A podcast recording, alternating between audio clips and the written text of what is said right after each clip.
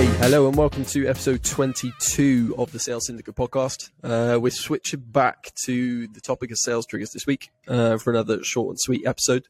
Um, so I'm joined by uh, Nic Biffen again, um, who's managed to carve out some time.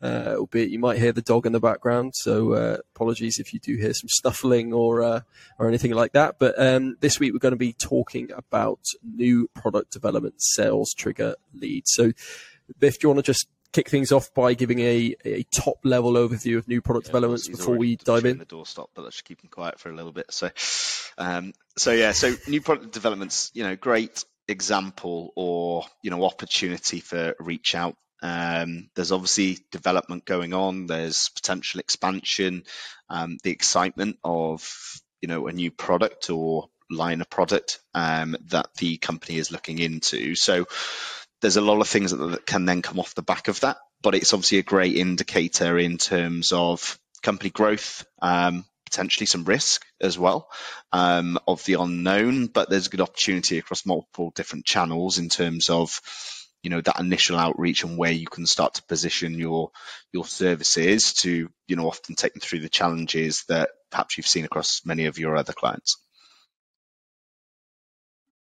Cool. And I think um, there's quite a few um, subtypes or um, sort of sales trigger uh, categories that we're going to run through within the new product development sort of um, umbrella. Um, and we'll try and go through them in a logical way of, you know, if you were a business thinking about a new product development, that, logical journey or chronolo- chronological journey of, of that process. So I guess um, stage one of that process um, would be a planned upgrade um, or a planned new feature. Now, what sort of indication is this going to give um, sales Typically, reps? you know, think backwards a little bit. The the customer or client, you know, they they've obviously already released um, this product uh, within the market. They've obviously found, I say, obviously, perhaps actually it might be the other way um, in terms of product fit.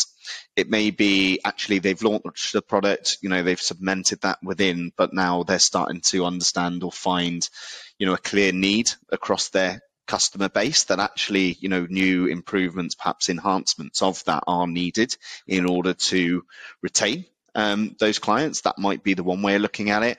Or again, on the flip reversal, they may have launched one product and actually you know nobody's actually buying that. So you know how can they diversify or upgrade that in order to make that market fit? But ultimately you know it's a it's a good conversation starter um, with that. You know obviously depending on how you provide that outreach but there there's probably a key a key need somewhere. Obviously, if it's in the latter that I mentioned and things haven't gone so well first time around, you know, are there you know other challenges and things that perhaps your services can can help support within that process of you know is it a new go to market strategy for example? Is it something that you can enhance within that process?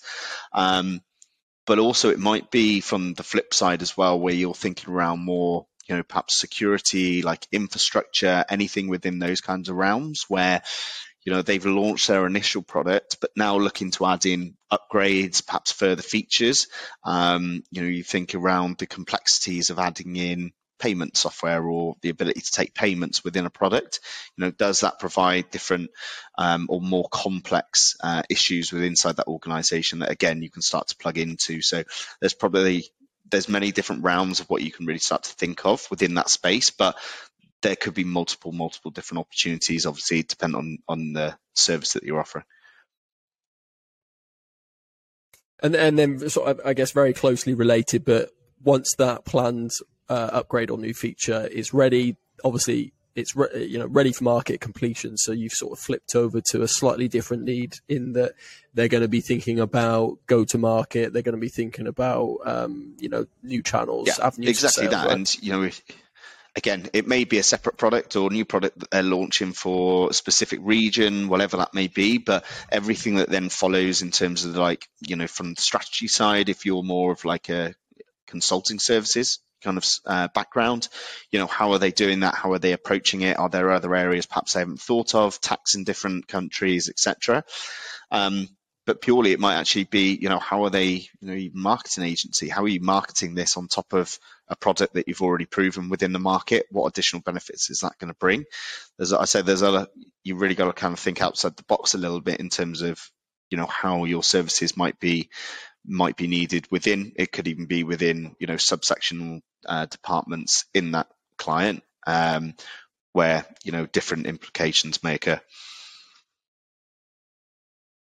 Okay, then. So you sort of touched on understanding, um, I guess, a business's, uh, I get the areas that they're investing in. So, you know, perhaps more, um, more of a chunky opportunity, let's say. So instead of a, a, planned upgrade or new feature, if they're thinking about a brand new product, so a, a, an all new, brand new product is in development, Talk us through that in terms of uh, um, triggering event. It's a great one. I've, I've been there uh, myself personally, actually from an idea and taking something, you know, straight from that to market. Dependent on how, what the size of the business is and you know how many individuals there are within that or specialists to help drive it you know have they got other consulting services in there to help them with all the other implications but there will be a million and one things that they don't perhaps think about or haven't considered um, that potentially with your services you've helped similar organizations achieve in, in you know in previous times. So the idea that you know something is going to happen or they are developing something there's probably a need um, again in some capacity um, for what you can offer within that space because you know the complexities of that especially if it's a brand new um, or perhaps out of the realms of their traditional um, swimming lanes as such.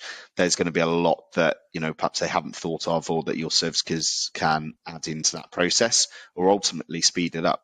You know, the biggest killer of money is time. Um, and actually the complexity and cost of developing a new product, you know, planning the go-to-market strategy, actually delivering and executing on that is vast. So you know the ability where perhaps you can come in and, and speed up that process as well will you know probably be a huge cost saving to them if if it's done alone.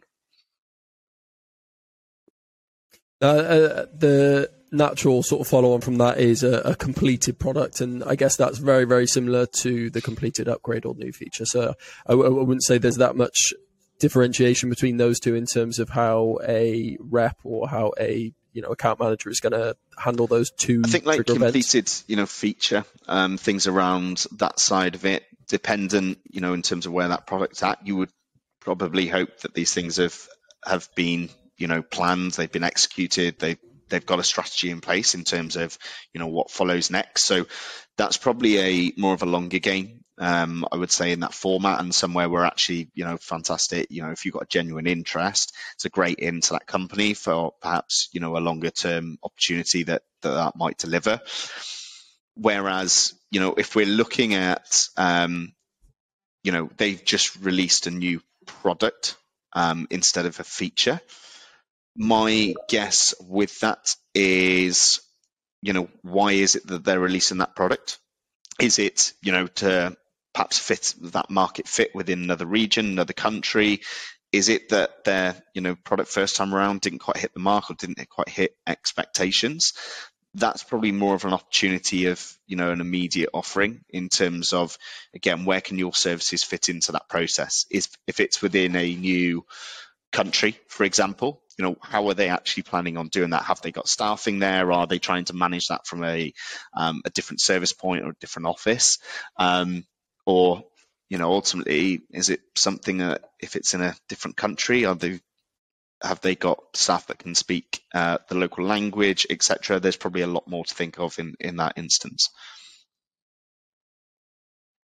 Now this uh, sort of next part does does link well, um, or is very close to uh, one of the triggers we've already talked about, which is expansion plans. Because naturally, if you're developing a new product or you're planning for an upgrade or a feature, chances are you're going to need potentially need a, a new um, new office, a new factory, a new R and D tech hub, whatever it might be. So, I think good example of that will be Tesla when they say, right, they I think they call it their gigafactories, don't they? So we're expanding into this region. We want to increase capacity over there. We're going to build a new gigafactory in Berlin or whatever it is. So let's talk through the expansion um, sort of side. yeah, side. and things. again, this can this will probably be the first indicator. Really, is you know, okay, expansion planned. Okay, great. But what's the reason for that? Is that because it's easier access to perhaps materials that they need in terms of that production? Um, is it perhaps actually okay? You know, they've managed the market that they're currently in, or say managed or launched successfully, and they want to start expanding um, their their geographical focus. So obviously, open up the um, market size that they're going after. That could be a good opportunity. Um, or is it actually perhaps where they initially launched wasn't quite right, but they've they've felt it out and actually within a different region or so forth, that's where they want to go to. So there's a lot of different um, things in terms of you know what that may lead to, but it would be more of a discovery or an input. Say, okay, what's the real understanding behind that or the reasons why, and ultimately what you can then offer in terms of that transition. That would be those would be the big questions that I'd be asking initially. Cool. So, like we said, it was a, a pretty pretty quick run through of the that particular trigger event. Um, it links, like I said, to the the expansion plans, uh, new office um, development. So, hopefully, that's given you a slightly sort of bit, a bit better picture of uh, new product developments, um, but plenty of opportunities to reach out um, to support that growth, those expansions, those you know go to market strategies. So fingers crossed that's given you um, something to go off, um, potentially something to look out for uh, in your sort of outbound activity. Now, just quickly to finish off, if we were going to suggest some channels for monitoring these sorts of events, um, once the dog is uh, once the dog is um, stopped playing, but if we were going to suggest some channels or some um, I guess tools which you could use to track those sorts of things. What are we talking?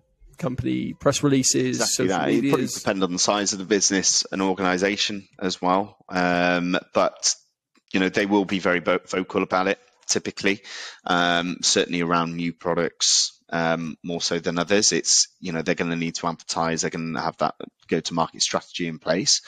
So anywhere across like websites, blogs, certainly, you know, how are they finding that development? How are they getting on? Any challenges? They'll probably be writing around this kind of stuff. Um, but also you could look across, you know, obviously your major publications and so forth as well. Um, but typically, I'd say probably blogs is your best place to start. Start, but that does obviously rely on you, you know, having a good understanding of who those clients are in terms of, you know, watching them from an early early stage. Brilliant. Okay, then that's a like I said, a nice quick one. Um, join us on the next episode of this particular sales trigger focus, where we're going to be talking about key person changes, um, which seems to be uh, a, fashionable one. I say in inverted commas at the minute, um, and I guess one that we've actually done a bit of development internally on recently. So that'll be a good uh, good one to talk uh, talk through. So make sure you tune in uh, for the next episode where we talk about key person changes.